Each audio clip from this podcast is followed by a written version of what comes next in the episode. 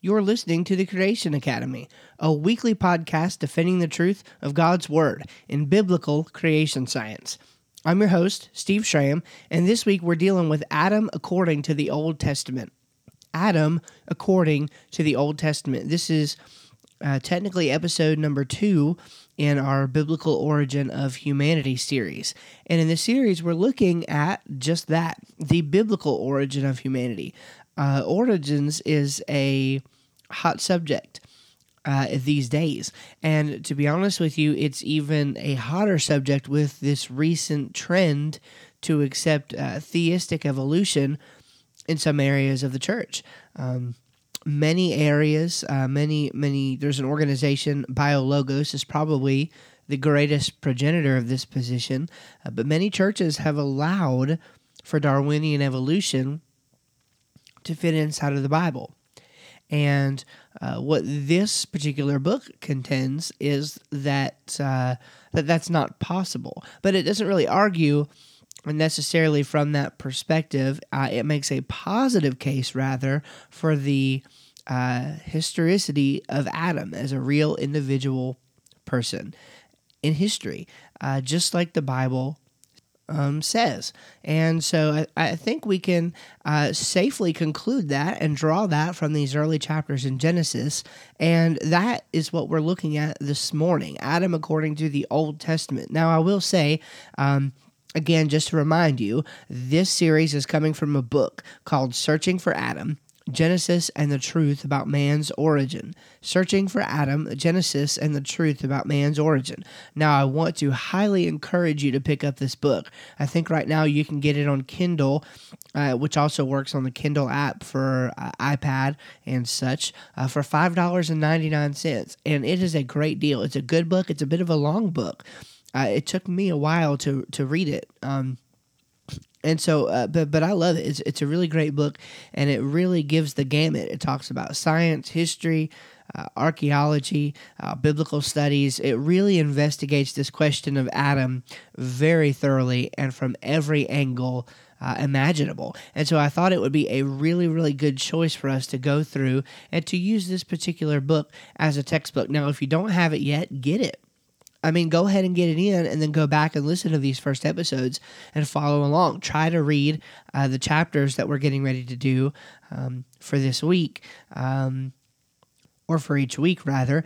And uh, you can go refer back to the very first um, uh, lesson in this series, which was last week, which kind of gave you an outline of what to expect and what chapters we would be doing which week. All right. So this week we're in chapter one of the book. Now, this is a long chapter, and I'm going to do my absolute best to fit everything into today. There were many things I needed to skip in order to to do that. Now, I do want to be thorough, but at the same time I want to keep everybody interested. So, I don't necessarily want to spend uh, two weeks on a chapter. In fact, there are some chapters that I'm going to combine uh, two chapters into one week. And if you listened to the first lesson last week, you'll remember that. So I don't want to get into extending this out any longer than we have to. So I'm going to dive into the content pretty soon today. But we may have to do a secondary episode to this one for the Old Testament. But but I hope not. I hope not. Hopefully we won't have to do that and uh, we, I've outlined things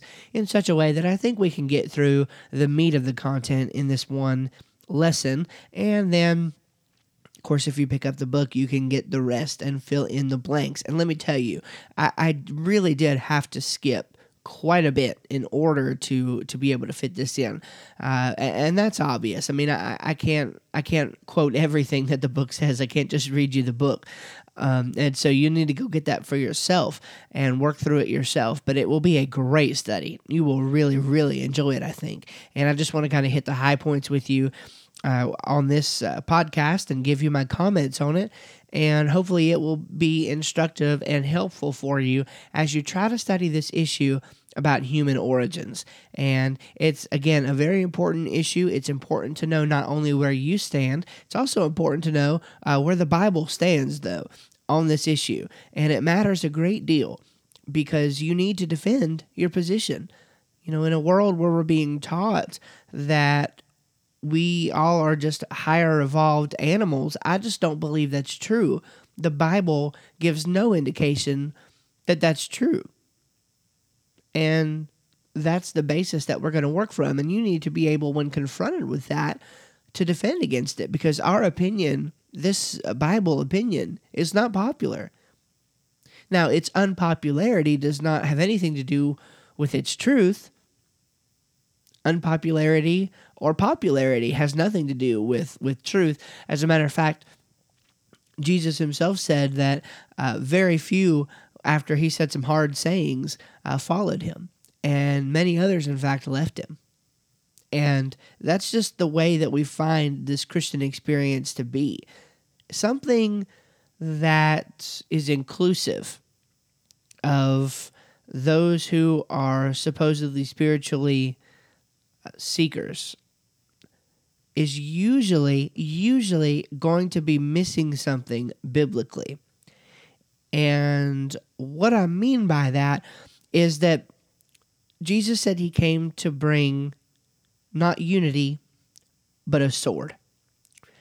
And this Christian life, this Christian message is a tough one and it's going to be hard for people to accept. It's hard for people to live. Many people, when they find out what it entails, do not want to live this life. And I'm talking about in America, where we have a very comfortable Christianity compared to the rest of the world.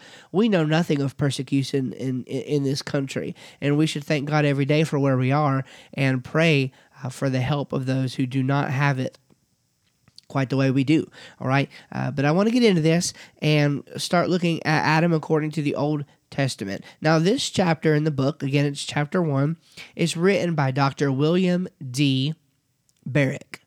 William D. Barrick, and I'd never personally heard of him uh, before in my own studies. And so, thankfully, at the end of this book, they do have a little bit about each of the contributors. Remember, this book is actually written by multiple authors uh, compiled and edited together by Dr. Terry Mortenson from Answers in Genesis. And so there have been a lot of different people to um, review this content and make sure that it is up to par and what we uh, what we need to see. Now, Dr. Barrick, again, nobody is perfect. There is no uh, perfect human being who is writing these things. And so everybody's going to have their character flaws, but I think we can establish a reasonable degree of trust and it is reasonable for us to want to establish that when we're reading uh, such an authoritative uh, topic. There are truth claims made all throughout this book. There are claims that this book is accurately representing and interpreting the Word of God. And if we're going to accurately uh, represent the Word of God, we need to make sure that we are doing that to a very high standard. Now, uh, what is a high standard? Well, I believe you can accurately represent God and not have any kind of alphabet soup after your name. Uh, however, of course, it always is good to make sure somebody is studied up in their field and and um, is is worthy uh, of writing authoritatively on their particular subject. And so, Dr. William Barrick is just like that. He is a retired Old Testament professor. And most recently, he taught at the Master's Seminary there in Sun Valley uh, California. And prior to his time there, he was a missionary Bible translator in Bangladesh for about 15 years. And according to the characterization here in the book, he now devotes himself to a writing ministry, serves as the Old Testament editor for the Evangelical Exegetical Commentary series, uh, for which he's writing the Genesis volume he also teaches in other countries and pastoral training centers uh, associated with the Masters Academy International and uh, has worked on Bible translations, books, chapters in other books, journals, book reviews, things of that nature. So I, believe we can look at this man and see that he has a reasonable track record. I think we can uh, take from this that he probably knows a little something about the Old Testament. I think we can trust his word here. Uh, I, I don't necessarily think that he has a reason to come to this with a presupposition of seeing any views and reading them into this. I think he wants to take a look at where the Bible stands, read it according to a um, historical grammatical hermeneutic, as we believe we should read the Bible, and then draw from there what the most logical and reasonable conclusion would be. Again, without uh, reading anything else into it. So we want to draw out, that's exegesis, not read in, that's eisegesis. We want to faithfully interpret what the Bible says. So um, let's take a look at this. Dr. William Barrick uh, starts out by kind of giving us a paradigm difference. A paradigm difference. He says uh, there are kind of two camps. There's God said it, that settles it. Now, we've all heard that before, right? God said it, that settles it. Some people say, God said it, I believe it, that settles it. But I think we can all agree, no matter where your cards uh, fall, uh, you might not use this kind of argumentation with an unbeliever. I'm certainly not saying that you would. Um, anytime I hear somebody criticize that particular saying and that statement, uh, it's usually in dealing with an unbeliever. Well, I don't ex- expect necessarily an unbeliever to uh, accept that God said it, that settles it and uh, you know i'm not going to get into apologetic methodology here uh, but even the methodology i subscribe to which is uh, presuppositionalism uh, by the way um, it's not a god says it that settles it kind of thing with the unbeliever okay? There are um, there are inroads that you can use certain evidences and things and uh, it's it's it's a robust faith. Christianity is a robust faith and many skeptics don't understand that. Uh, some compare it to Santa Claus, all right, but it, but it, that's not the way it is. Christianity is a very robust faith, and so uh, that's one paradigm. God said it, that settles it. Now, for the Christian, for any Christian, that should be the way it is. Bottom line, God said it, that settles it. He gave us His revealed word. Okay, now this is very important because this means that everything else that we know about the world if the Bible comments on it, we should be interpreting that from a biblical perspective. And really, this is the problem. This is the reason for the whole book. Is that a lot of times we find that interpretations are coming outside of the Bible in to the Bible. Now, Ken Ham characterizes it as God's word versus man's word, and by the way, has been criticized for characterizing it that way. Um, I, I, don't know that I necessarily subscribe to characterizing it that way, but uh, the fact of the matter is, is that you've got the Bible, and if you are interpreting out of the Bible, you're going to get a different conclusion than if you come to other conclusions from outside of the Bible and attempt to read those in to what you think the Bible is saying about it. And there's a big difference. Now, so let's look at the other side. So there's God said it, that settles it. And then there's the biblical writers said it. Ancient Near Eastern literature confirms it. Therefore, I can now accept it. But did you notice that God is nowhere in the picture? Now, of course, uh, I'm sure anybody who accepts it, even by that standard, the biblical writer said it, Near Eastern literature confirms it, therefore I can now accept it. I think that they would still say that they.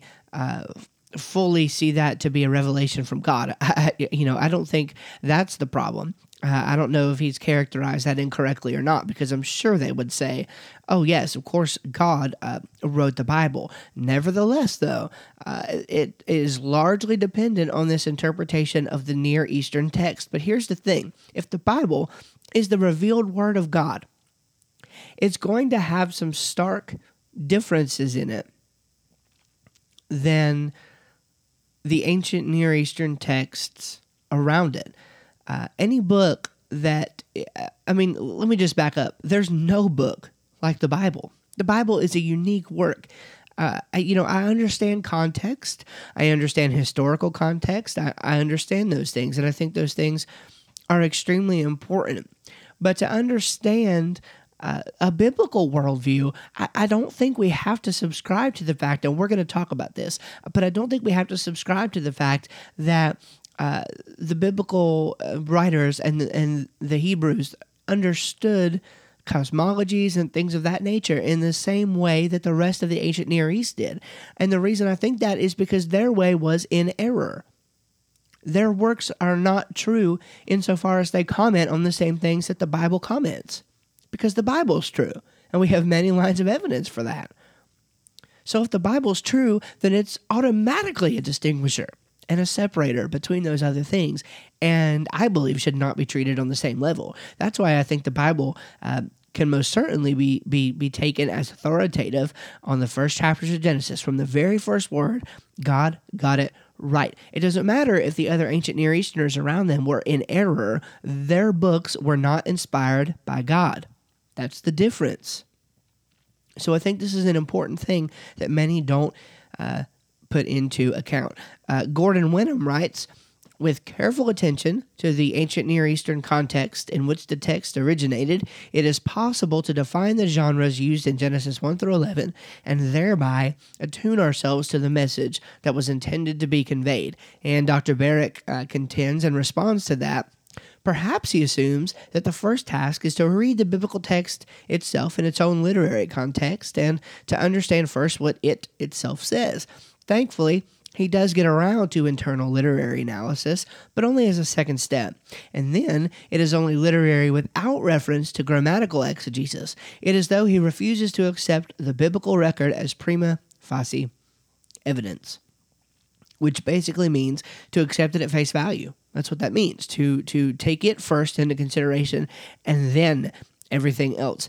Uh, I think that's the difference. I, I am willing 100%, and you can challenge me. I'm willing to take the Bible at prima facie evidence. Yes, I do trust my own human reasoning, of course, to be able to intelligibly understand the Bible.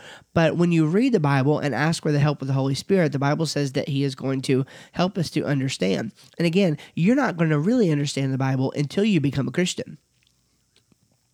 Is it possible? Now, don't put words in my mouth. I'm not suggesting this necessarily. I'm just asking, is it possible?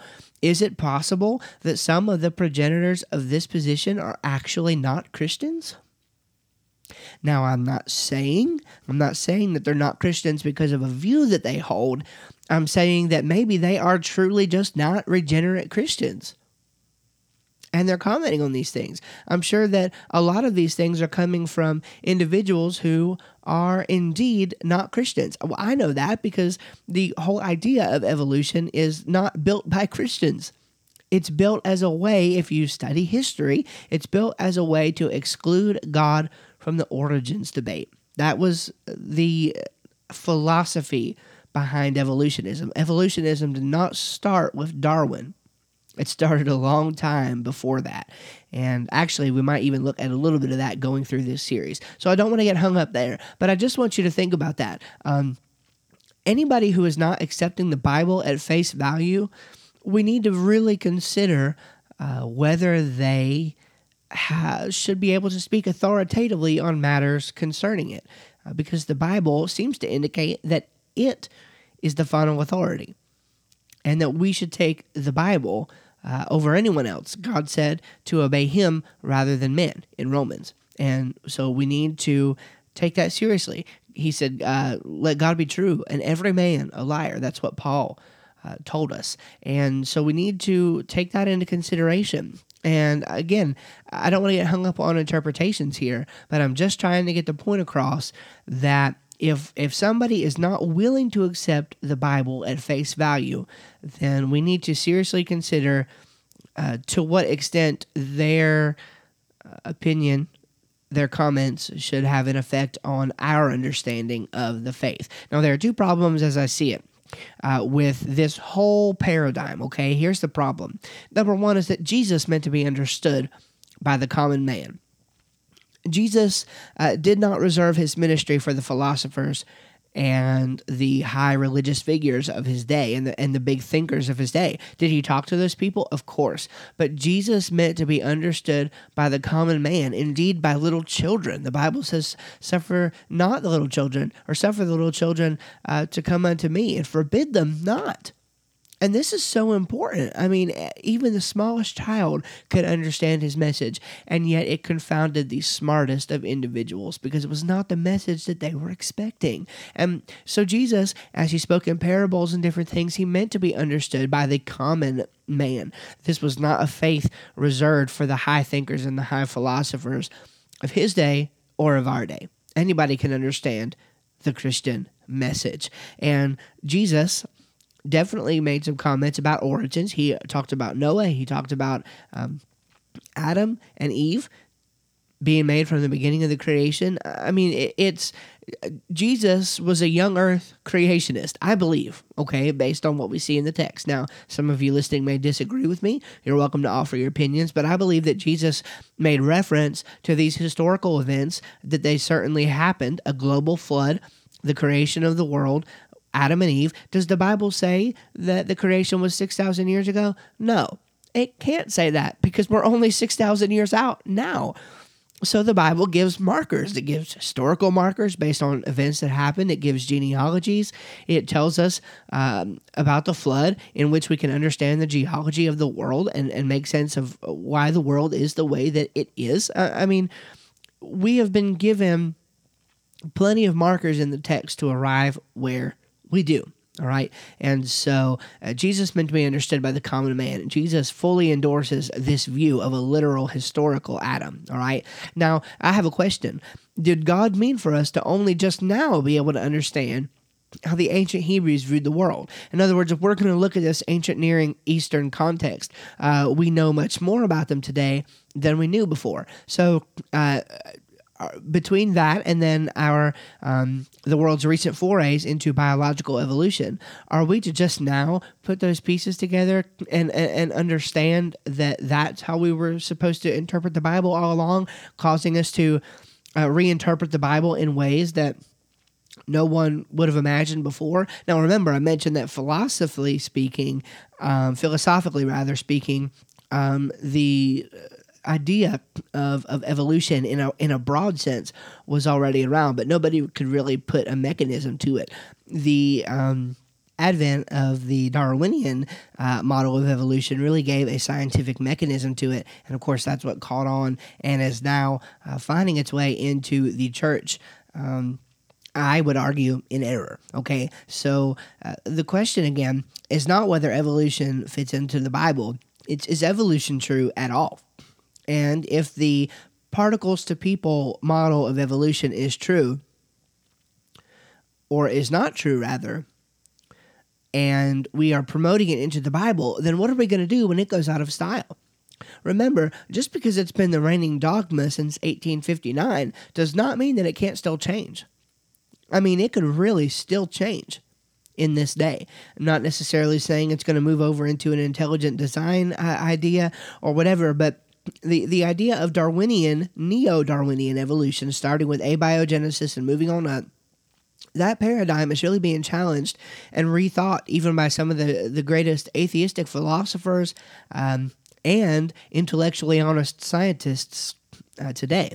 And so, if that's the case, then what are we going to do when the rest of the world starts abandoning evolution? Are we, as Christians, then going to start fighting for evolution? Uh, it, just it doesn't make sense to change your Bible doctrine based on the latest scientific dogma.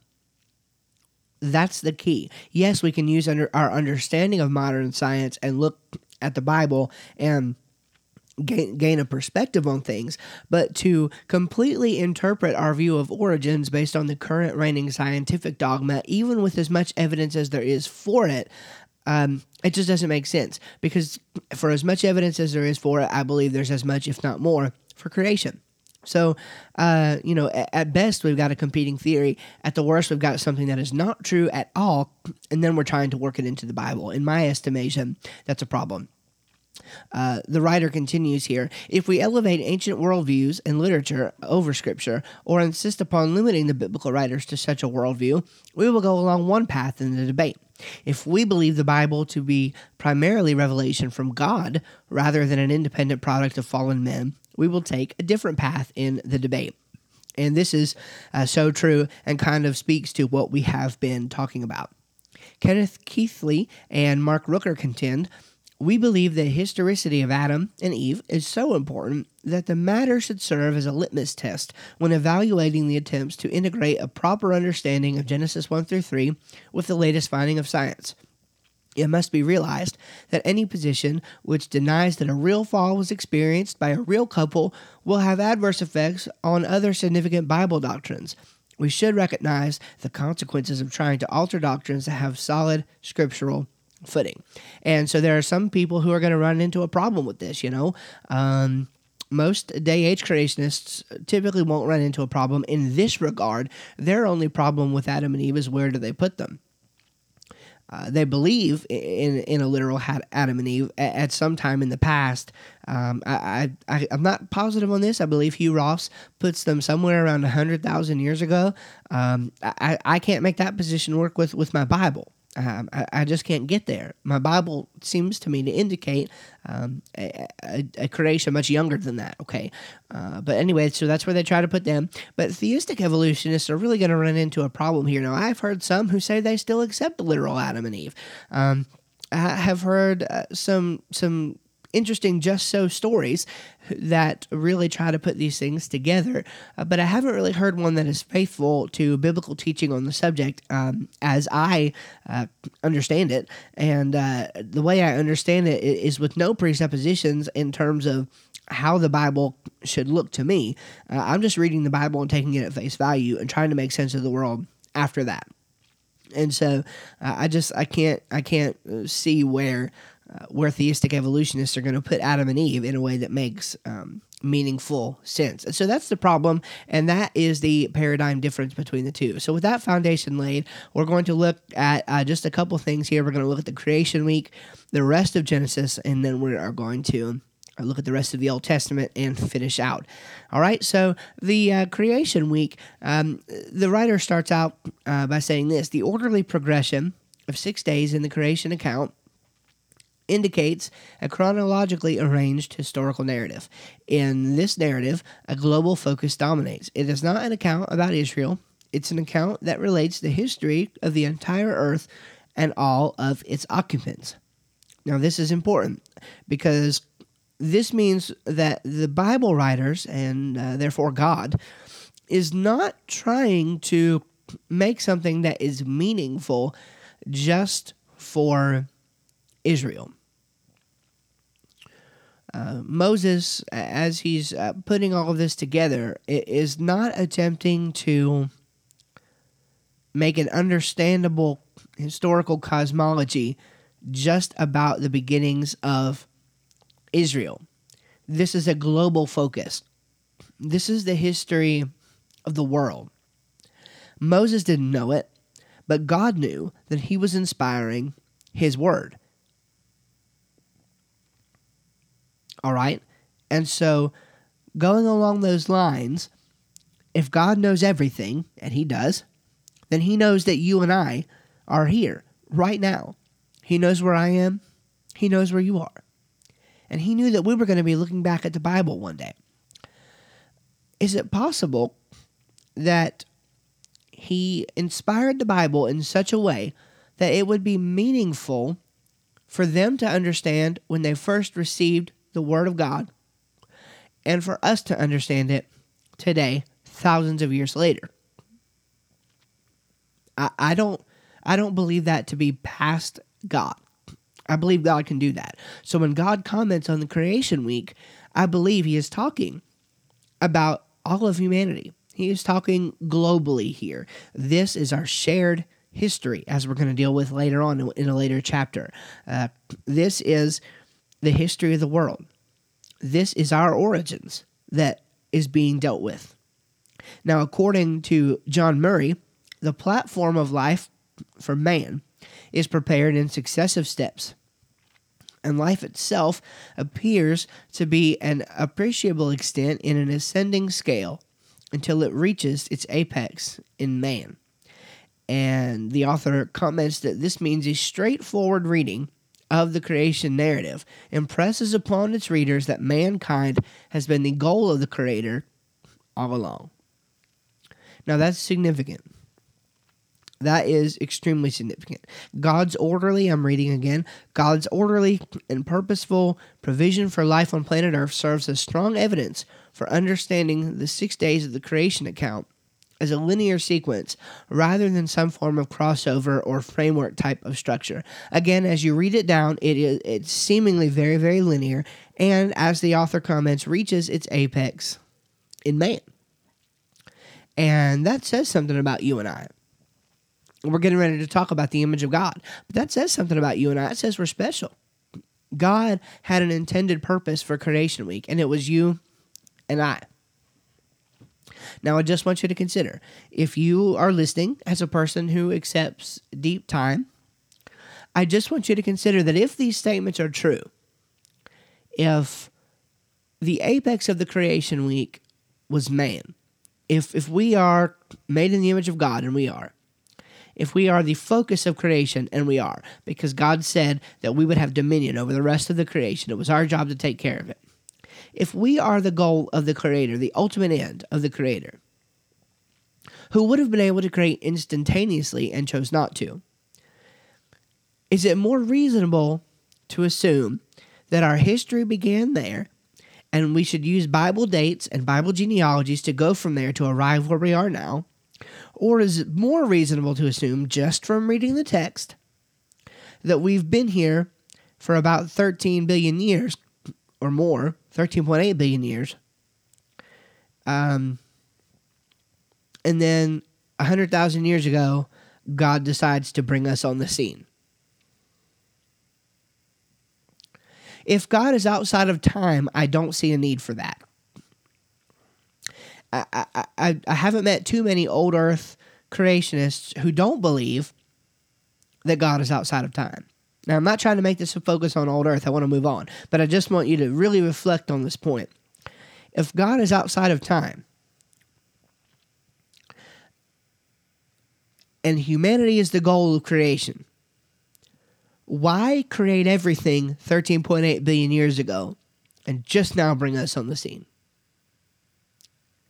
If evolution is not needed to explain the world, then neither is that extravagant amount of time. And I, I just don't see a particular reason for coming uh, to that conclusion. So think about that. Remember, God's outside of time, man is the apex of the creation. He told us that He created in six days and rested on the seventh to give us a framework for our week. Those three facts alone, in light of those three, why would we need 13.8 billion years? That's a question for you to ponder. All right. So let's talk about this matter of the image of God. The Bible says, let us make man in our own image. That's what God said. All right. Remember, he's talking plural um, because God is a uh, triune God. All right. God is not a, a single God. God is one God, but he has three persons in one being. All right. And that is, of course, the Father, the Son, and the Holy Ghost. So um, he uses the first person plural pronoun to identify the participation of mer- multiple persons within the Godhead. This is how it's written in the book. The biblical statement regarding the image of God highlights the uniqueness in the creation narrative in the ancient world. In other words, mankind receives a much higher place in the created order as compared with other Near Eastern, um, ancient Near Eastern stories outside the Bible. In extra biblical literature, human beings are merely creatures that exist as an afterthought. Now, um, this is an important point because if we're just an afterthought in um, other uh, explanations of the origin of the world, then just think about this. If, if we are made in the image of God, then it makes sense that we are the apex of the creation, which is what we find in the Bible. But if we're just talking about um, people working off of their own uh, natural assumptions, trying to make up myths and just so stories and figure out where we are, then we're not necessarily going to be the apex of the creation. Um, you have to think that at this point, and again, of course, I 100% uh, subscribe to the fact that we were created alongside of dinosaurs, and we'll talk about that another time. But um, dinosaurs did not live 65 million years ago. Current science has disproved that um, despite anyone's willingness to say so. Um, current science has disproved that dinosaurs lived millions of years ago. Did dinosaurs live? Oh, yes. They were created with Adam and Eve, 100%. So you got to remember at this time, um, there were probably dinosaurs in the world, uh, if not living alongside of many of these people. Um, of course, after the you know before the fall, it was just Adam and Eve, and after the fall, the dinosaurs would have begun to get hostile, of course. And so, um, anytime that we're dealing with this stuff in the ancient Near East, we have to remember that there were other considerations in play. Would a human being trying to make sense of the world apart from God's revelation in that day see himself as the apex creation? Now, that's something uh, worth reflecting on. If there are dinosaurs in the world, for instance, do you see yourself as greater than a dinosaur? Well, I mean, we do because of the biblical paradigm. But outside of that, uh, you're thinking, well, those dinosaurs could eat me, right? And so uh, they're not necessarily thinking in such terms. Now, according to Othmar Keel and Silvia Schroer, the literature of the ancient Near East hardly even mentions the origin of humanity as a man and woman, male and female. The author comments, indeed, the overt discussion of the relationship between man and woman distinguishes the biblical account from the extant extra biblical creation narratives.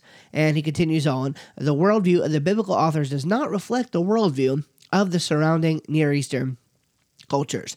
Modern evangelicals who denounce so called scientific creationism spend far too much time and effort trying to immerse the biblical writers and their product in the ancient unbelieving cultures. To the contrary, the Bible presents a picture at odds with the prevailing opinions of the ancient Near Eastern peoples. The biblical writers do not take a stance in harmony with the rest of their contemporaries. And if this is true, it's extremely significant. Again, it goes back to the point I made a while ago. Uh, we should read the Bible differently because it's a different document, it's an inspired document by God. And so it makes sense that there are uh, differences between this and what we see in other ancient Near Eastern texts. And I don't think we should be interpreting the Bible uh, based on literary styles that we find going on in the ancient Near East that we know are not true. If we know they're not true, why do we interpret the Bible in light of them? All right. People who interpret the Bible in light of evolution, for example, believe that evolution is true. Remember, I want to back up from whether or not it should be in the Bible. I want to start with is it true at all? Because if it's not true and we're teaching that it is true and should be in the Bible, then we're erring in many, many, many ways. So uh, we need to get to the heart of this thing. Now, if we wouldn't do that, if we knew something wasn't true, why interpret the Bible in light of something that we know is not a true account of origins? Now, that's a question. All right, now the global fatherhood of Adam. So, according to the text, God formed a single individual, not multiple individuals. This fact requires the reader to understand that Adam is not only an individual created by God, but the very first individual human being whom God made. Into the nostrils of that single individual, God breathed the breath of life, and man became a living being. Then God placed him in the garden, which he had prepared for him. Now, looking at this fact, uh, this is what we find in the Word of God. This is straightforward from the text. Uh, so, at this point, we have to understand that the current evolutionary paradigm says that we came from a original population of about 10,000 beings. And interpreting uh, the way that theistic evolutionists do, um, many of them believe that Adam and Eve was just a, a called out couple from this original group.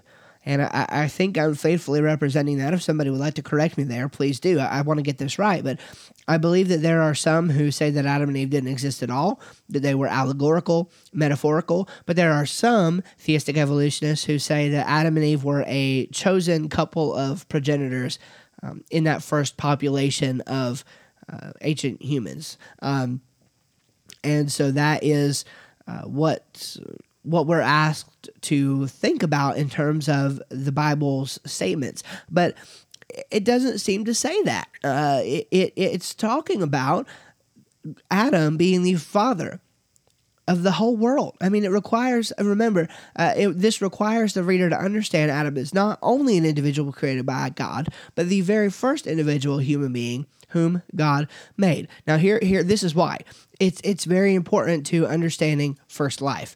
Genesis 2 7 says that God made man, out of the divine breath, and then man became a living being or creature. It does not say that God made a living being, then added the divine breath so that he became a man. Now, Paul says something very similar in 1 Corinthians 15 45. The first man, Adam, became a living soul. Therefore, the idea that God used an evolutionary process to create only the bottom of Adam finds no exegetical support in the Genesis account.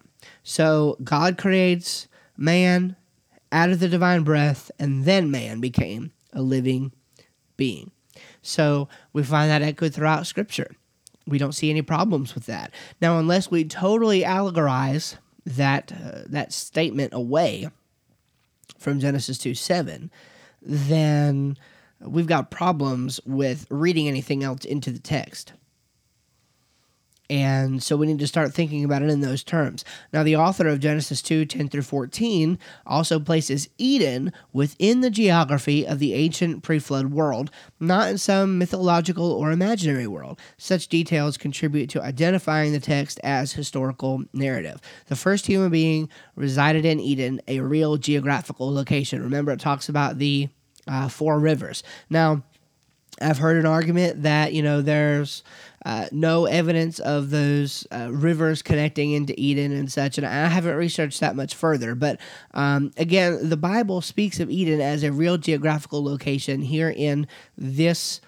Uh, particular text and also in later texts it refers to Eden as a geographical location. It's it's not ever referenced as some um, mythological allegorical thing. Um, Eden is a real place. Now, we want to look at another uh, idea here uh, of the loneliness of Adam. Uh, evidence that there were no other human beings in existence comes when God himself declared that man was alone in 218a.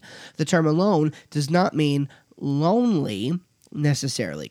Lonely refers to a state of mind and emotions rather than a state of existence. Adam's lone existence was not good because it did not allow for God's mandate to be obeyed and fulfilled. In other words, God did not consider Adam's situation good, not because Adam is lonely or has no lively intellectual conversation when he comes in from the garden at nights, but because he will have no chance at all of filling the earth so long as there is only one of him. And this is why um, we needed Eve. This is why we have Adam and Eve, okay? Uh, because we needed somebody to fill the earth in the very beginning. We would not be here if nobody filled the earth, okay? So God created man, gave him the divine breath, and then uh, brings him together with Eve in order to uh, bring us about. Now, the biblical text I'm reading does not contain anything consistent with the secular science hypothesis regarding the biological evolution of mankind. The biblical details in the account of God's creation of both Adam from dust and Eve from Adam's rib provide the most blatant inconsistency between the Bible and the theory of biological evolution of human beings. If the Bible is correct, the evolutionary viewpoint is wrong. If the evolutionary viewpoint is right, the Bible is wrong. So this is a very important, and he and he is just laying this out as straight as can be. This is his words, not mine, although I certainly agree. Uh, the Bible does not seem to give any, as, as, if we're going to read this thing as it's the inspired word of God, the Bible is not giving any indication in this text that he brought about life as we know it by long ages of evolutionary processes. God created with man in mind and he didn't start out with a subpar version of man. He didn't start out with pond scum, as it were. He did not start out with a lower form and a common ancestor. He did not put us with the animals. We are higher than the animals. We are not an animal. We are human beings made in the image of God. We have divine breath in us. We have the breath of life. We have that consciousness that tells us that we can identify with the Spirit of God and that we're made in God's image. We're different. We're not the same as animals. We're different. We're made in His image, and that matters. Now, I want to look at the next line of evidence, and unfortunately, we're going to have to skip this one. It, it's the use of the name Adam, and you need to get the book and read it. And uh, we don't have time to go into it. Um, this morning, uh, but I encourage you to read the book. And the author summarizes with this point, and this should intrigue your, your interest here. The implication is that all who died in the flood were descendants of Adam. Using the name of Adam, the name of Adam, and, and what different meanings that has in the text, uh, the author has concluded that all who died in the flood were descendants of Adam. That's the implication of the text as read. So I encourage you to get the book and read through that. That's a very, very interesting point. Um, of course, there's the disobedience of Adam. All right. Then this is very important to understanding uh, death, okay, as uh, as we understand it, and also to understanding sin. When Adam sinned, I'm reading, he passed on a heritage of pain, toil, and death. As part of the punishment for disobedience, God expelled Adam and Eve with him from the garden. The creation remained no longer very good. It had been defiled or polluted by the first man's disobedience. In place of blessing, the Creator imposed a curse upon the serpent and the other animals, and upon the ground. By the repeated use of you, singular and masculine in the Hebrew text, Moses, or the Spirit superintending work, emphasized Adam's responsibility for his disobedience and for the fallen condition of mankind in the world. There's something wrong with the world. We all know it. We all recognize it even the most atheistic of, of, of people realize that the world is broken in some form or another. Now, what worldview best explains that? Well, Christianity has a great framework for that, and it makes sense of it. It makes sense of the world the way that it actually is. And we can get there just by appealing to our common sense notions and intuition. Uh, but the question is, how do we explain it?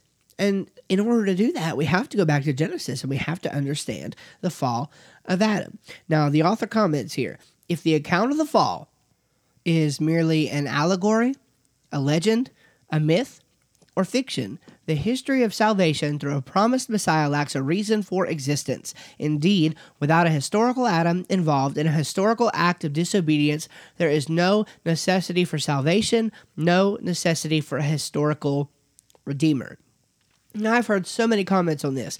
I read uh, another blogger just the other day had wrote something, and I fully respect him. I fully respect him and his position. He's got two master's degrees, working on a doctorate degree. Um, uh, he could probably think past me. Uh, no worries, but he wrote a blog pass, uh, a blog post the other day, uh, saying that while he believes in a historical Adam, he does not necessarily believe that a historical Adam is necessary for redemption.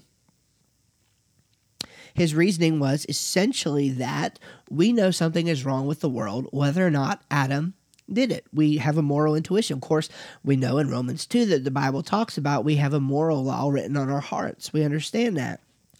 But the reason that that's there is because of historical Adam and Eve. Remember, we did not know good from evil.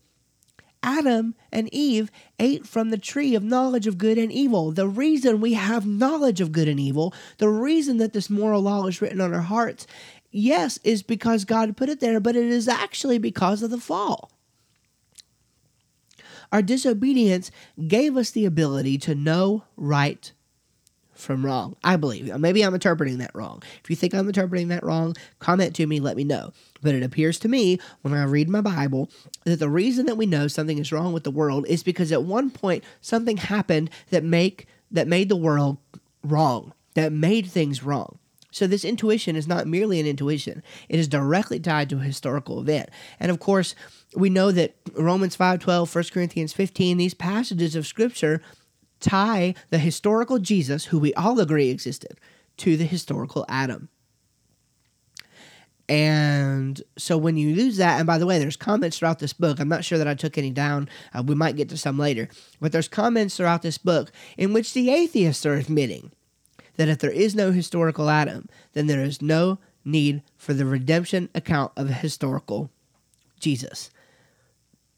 Everybody seems to get this, except for those who want to fit evolution into the Bible. So let's be careful here. Let's really understand that this fall of Adam is a very important part of understanding the historicity, understanding what is wrong with the world, and understanding why we needed a Savior.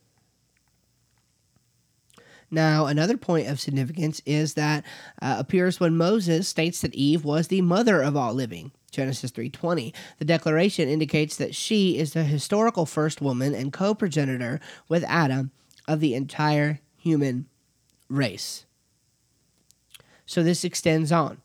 It was Adam and it was Eve. She's the mother of all living, indicating she's the mother of all the living human beings to come after her. So there were only two in the beginning Eve would not be the mother of all living human beings if there were human beings before Adam and Eve. Now remember, Adam was a special creation. We're talking about special creation here. So the fact that Adam came before Eve is not a problem. There was no such thing as a human having offspring before Adam and Eve because there were no humans made in the image of God to have offspring. That's the difference. Sinfulness and grace. This deals with Genesis 4, and I got to move quickly here. Um, I've only got 10 minutes left uh, uh, on, on the time frame that I would normally go uh, for a lesson, but uh, we might go a little over today. I hope that's okay. It'll be a little long. Maybe you can separate it in, into a day or two. Um, but even if I go a little over, it'll be better than recording a whole separate episode. So I apologize um, for this week being so long, but but I think that uh, that you can draw some meaningful things from this. All right, so Genesis 4 uh, this is the account concerning uh, Cain and Abel. Now, it continues the history of the first couple and their family. This account displays some common characteristics for historical narrative. So, first, we have specific individuals identified by name and relationship. We have geographical locations, descendants identified by name and relationship, and descriptions of actual events, especially events that could have taken uh, place, that could be taken as indicating the wickedness of some of the participants. Of course, we know that Cain uh, killed Abel. All right. Now, the parallels between chapters 3 and 4 provide readers with greater certainty that both accounts possess equal authenticity and historicity. For instance, here, if the account of the fall in chapter 3 is merely legend or allegory, then the account of Cain and Abel must be categorized as the same. If the account of Cain and Abel is historically uh, real, if is historical uh, reality preserved with integrity in chapter 4, then the account of the disobedience of Adam and Eve in chapter 3 must also be accepted as real history.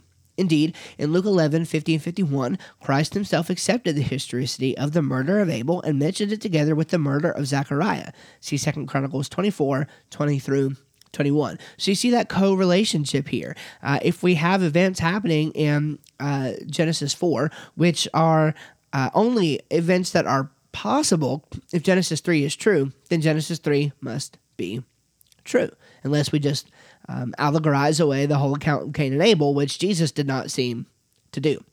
All right, uh, a genealogy of Cain's line and a transition back to the line of promise closed the chapter.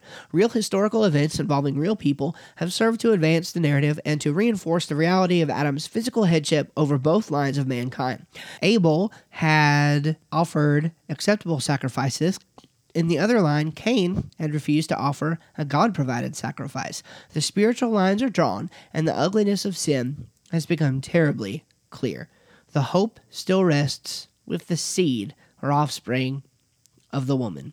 And so that's where we find the Genesis 4 account uh, closing out. Now, so it's just, it's very, very important to understand um, how significant these things are to the historical um, idea of Adam and Eve. Remember, the, the lines uh, don't break. Uh, there is all these genealogies which point back uh, for very specific reasons. These genealogies are not meaningless. In fact, let's look at a genealogy of Adam. Uh, Hoffmeier points out that genealogical texts in the ancient Near East, by their very nature, are treated very seriously by scholars and not cavalierly dismissed as made up or fictitious, even if such lists are truncated or selected. So even uh, giving a little ground to one who does not accept a, a 6,000 year Earth, a 6,000 year old Earth, um, even if we give them some ground and say that, you know, e- these lists may be truncated or selected, even if they are, um, they're still taken seriously. Uh, we can't just automatically say that there's no reason for them being there. God had no reason for them being there. Um, that doesn't seem to be the case. Adam lived 130 years and begot a son in his own likeness after his image and named him Seth. This demonstrates that Adam is the seminal or physical head of the human race. Adam was created in God's image, but even after the fall, that image continues to be conveyed seminally to each individual. The authenticity and integrity of the genealogy in Genesis 5 equals that of the genealogy in 1 Chronicles 1, which likewise begins with Adam and concludes with Noah's three sons Adam, Seth, Enosh, Kenan, Mahalalel, Jared, Enoch, Methuselah, Lamech, Noah, Shem, Ham, and Japheth. That's verses 1 through 4. The identical genealogy occurs yet again in the New Testament in the lineage of Jesus in Luke 3 36 through 38, but in reverse order to conclude with Adam as one produced by God. Why did the divine author of Scripture see fit to repeat the genealogy of Genesis 5 three different times? Its repetition provides evidence of its truth, its integrity, its significance, and its reality as trustworthy history.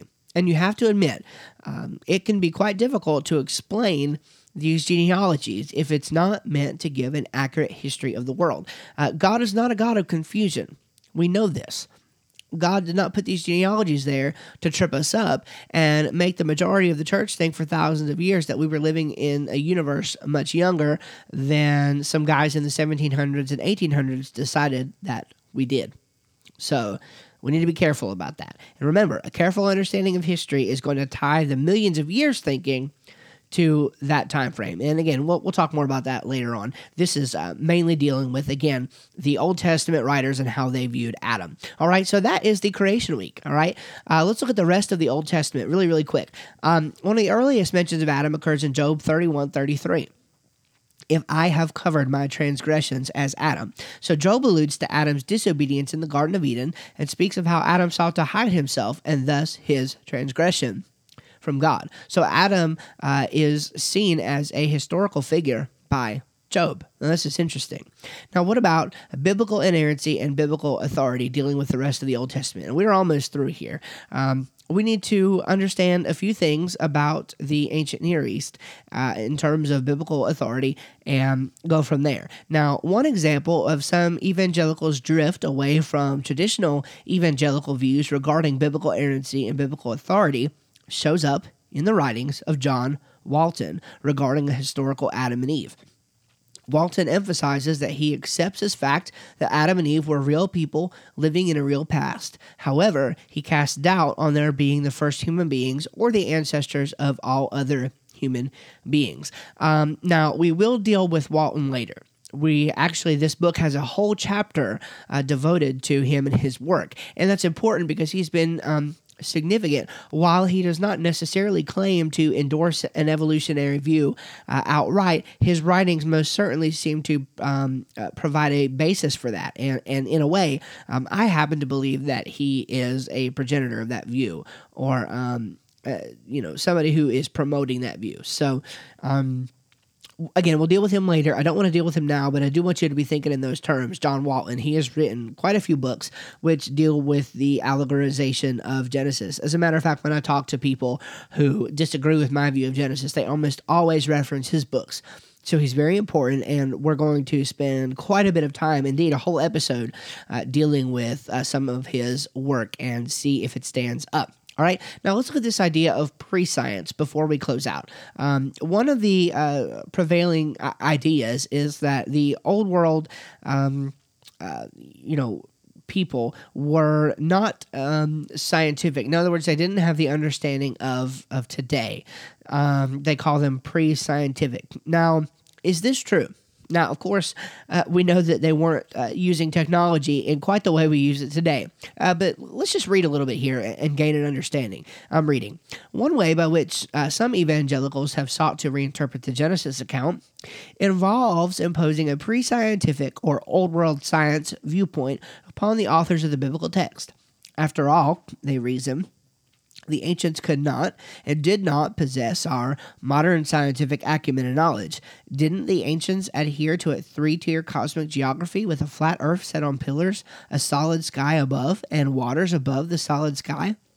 Walton and Lamoureux, that's Dennis Lamoureux of Biologos, along with many other evangelicals, include the biblical writers among the ancients who possessed an inaccurate view of the true cosmic geography.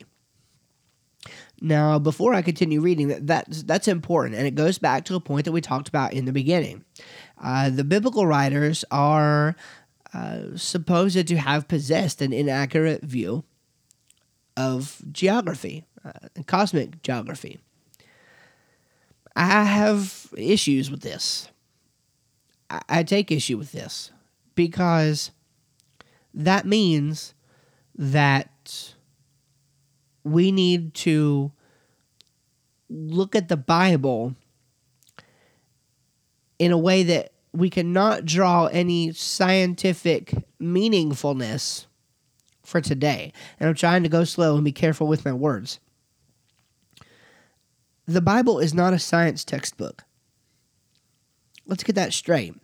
If the Bible were a science textbook, it could be changed and updated every time a new scientific discovery were coming out.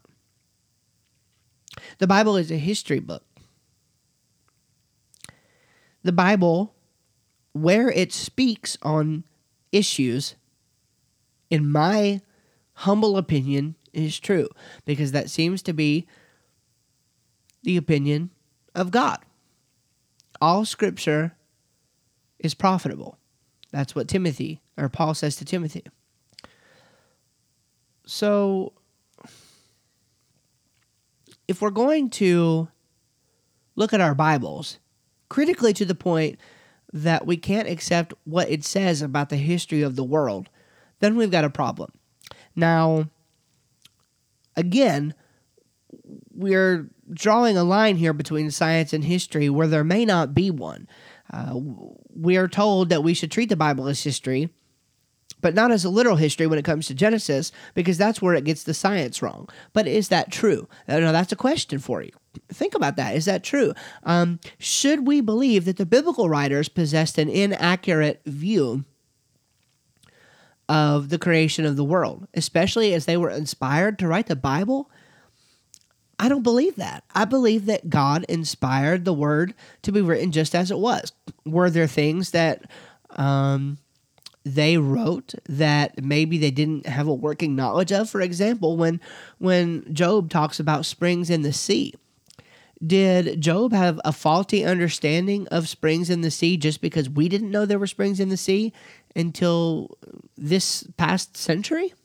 So uh, we need to take seriously when the Bible comments on these things. Uh, you know, I, I, get. I get the whole idea of reading modern science back into things. You know, I, I mean, the thing is, the Bible is the inspired word of God. It, comments on things that we don't we don't understand yet. There's plenty that we don't understand. So I'm just not so sure that we have to limit the view of the Bible writers to the view of the surrounding ancient Near Eastern uh, area. I, I, just don't think that we have to um, put those same limitations on the inspired Word of God, uh, especially concerning science and the history of the world. So let's uh, continue reading. But did the ancients themselves all accept that construct so readily imposed upon them by modern scholars?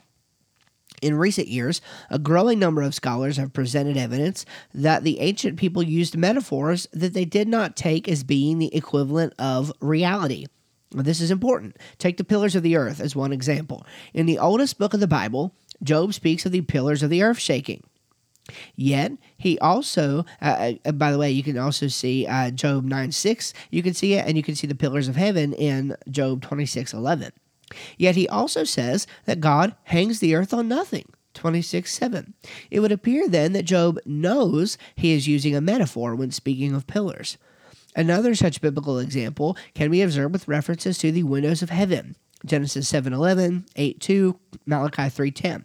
However, an officer in Samaria who was questioning Elisha's claim that God would supply an abundance of flour says, "Look, if the Lord would make windows in heaven, could this thing be? 2 Kings 7:2 and 19. The officer uh, clearly treats the picture as metaphorical rather than reality. Job, from the era of the patriarchs, 21st to 18th centuries BC, and the Israeli officer in Samaria, 9th century BC, both use the figures of pillar, uh, pillars and windows metaphorically. So that's uh, interesting to realize. If, if we just look at our Bible and we look at different instances in our Bible, we can see how uh, different people in the Bible understood the world. Uh, this is important. I have people who ask me, well, how do you know that the historical grammatical interpretation of reading the Bible is the correct one? Well, it's because it's the one that you find employed by people in the Bible, like Jesus, like these writers that were mentioned here. Um, they take things um, as written. When they speak poetically, they understand it that way. They understand metaphors. They understand when they're speaking about history. Um, they, they were not ignorant people, okay? They're understanding of these things. So um, it is very important that we read our Bible correctly. And the way we know how to read the Bible correctly is by seeing how others in the Bible interpreted previous parts of the Bible. Now, this would be a problem if the Bible were a book written by one man. And again, that would be a problem indeed. But this book was inspired by God, written by 40 authors over 1,600 years, multiple continents. Okay, I mean, this is. Um, you know, not some shoddy piece of work. This is the inspired word of God we're talking about here. And it's time we begin treating it as such. Will the secular scholarship like it? Will they treat it that way? No. Should we as Christians treat it that way? Absolutely. The Bible says the words of the Lord are purified in the furnace of fire seven times. Okay? I mean, this is this is the word of God. This is not to be put on the same plane as somebody else's word who is obviously in error. So, let's get that straight. All right, I'm reading. Within the early chapters of Genesis, Moses describes the ability of the second generation of human beings, Adam to Cain, to build a city in Genesis 4:17, and the technological acumen of the eighth generation. Um, so Adam, Cain, Enoch, Irad, uh, Mehujalah. Uh, sorry, I don't have that right. Um, Methuselah, Lamech, Jabal, Jubal, and Tubal Cain. Boy, how'd you like to name your kids that? uh, to engage in agriculture and animal husbandry verse 20. In the production of musical instruments and composition of music, verse 21, and metallurgy, or ironworking, in verse 22. Such evidence should suffice to eliminate the cultural, ethnic, and technological hubris of modern interpreters of the biblical text. Many scholars use pre scientific, quote, as a label enabling them to conveniently dismiss what the Bible says. If the writers are pre scientific in their knowledge and worldview, we need not accept what they say about the world as truth. So you can see the obvious um, implications here. If the Bible is right uh, or, or wrong on these matters, what else could it be wrong about? If we don't accept what God said about the origin of humanity, if we don't accept how the Bible seems to lay out the case, if we don't accept how other characters in the Bible, if we don't understand how the writer of the Bible made the case in in the sense that it was accurate literal history where it comments on matters of science it is true then what are we to do? I mean we are developing as young earth creationists uh, attempting to develop a meaningful philosophy of creation a meaningful philosophy of science based on what the bible says. That's the only way it's not going to change. Is if we just go with what the word of god says. If we interpret it based on the latest scientific understanding of things it's going to change because science has changed. But if we just go by what the word of god says from the very beginning then we cannot go wrong. I want to conclude with this statement. Although there is literal direct reference to Adam and Eve in the rest of the Old Testament, those passages that have a bearing upon them assume their historicity. In fact, the Bible is not the source of doubt concerning the reality of Adam and Eve as the originators of the human race. Rather, Human commentators and theologians, even those who count themselves as evangelicals, have cast doubt and incredulity on the historicity of Adam and Eve.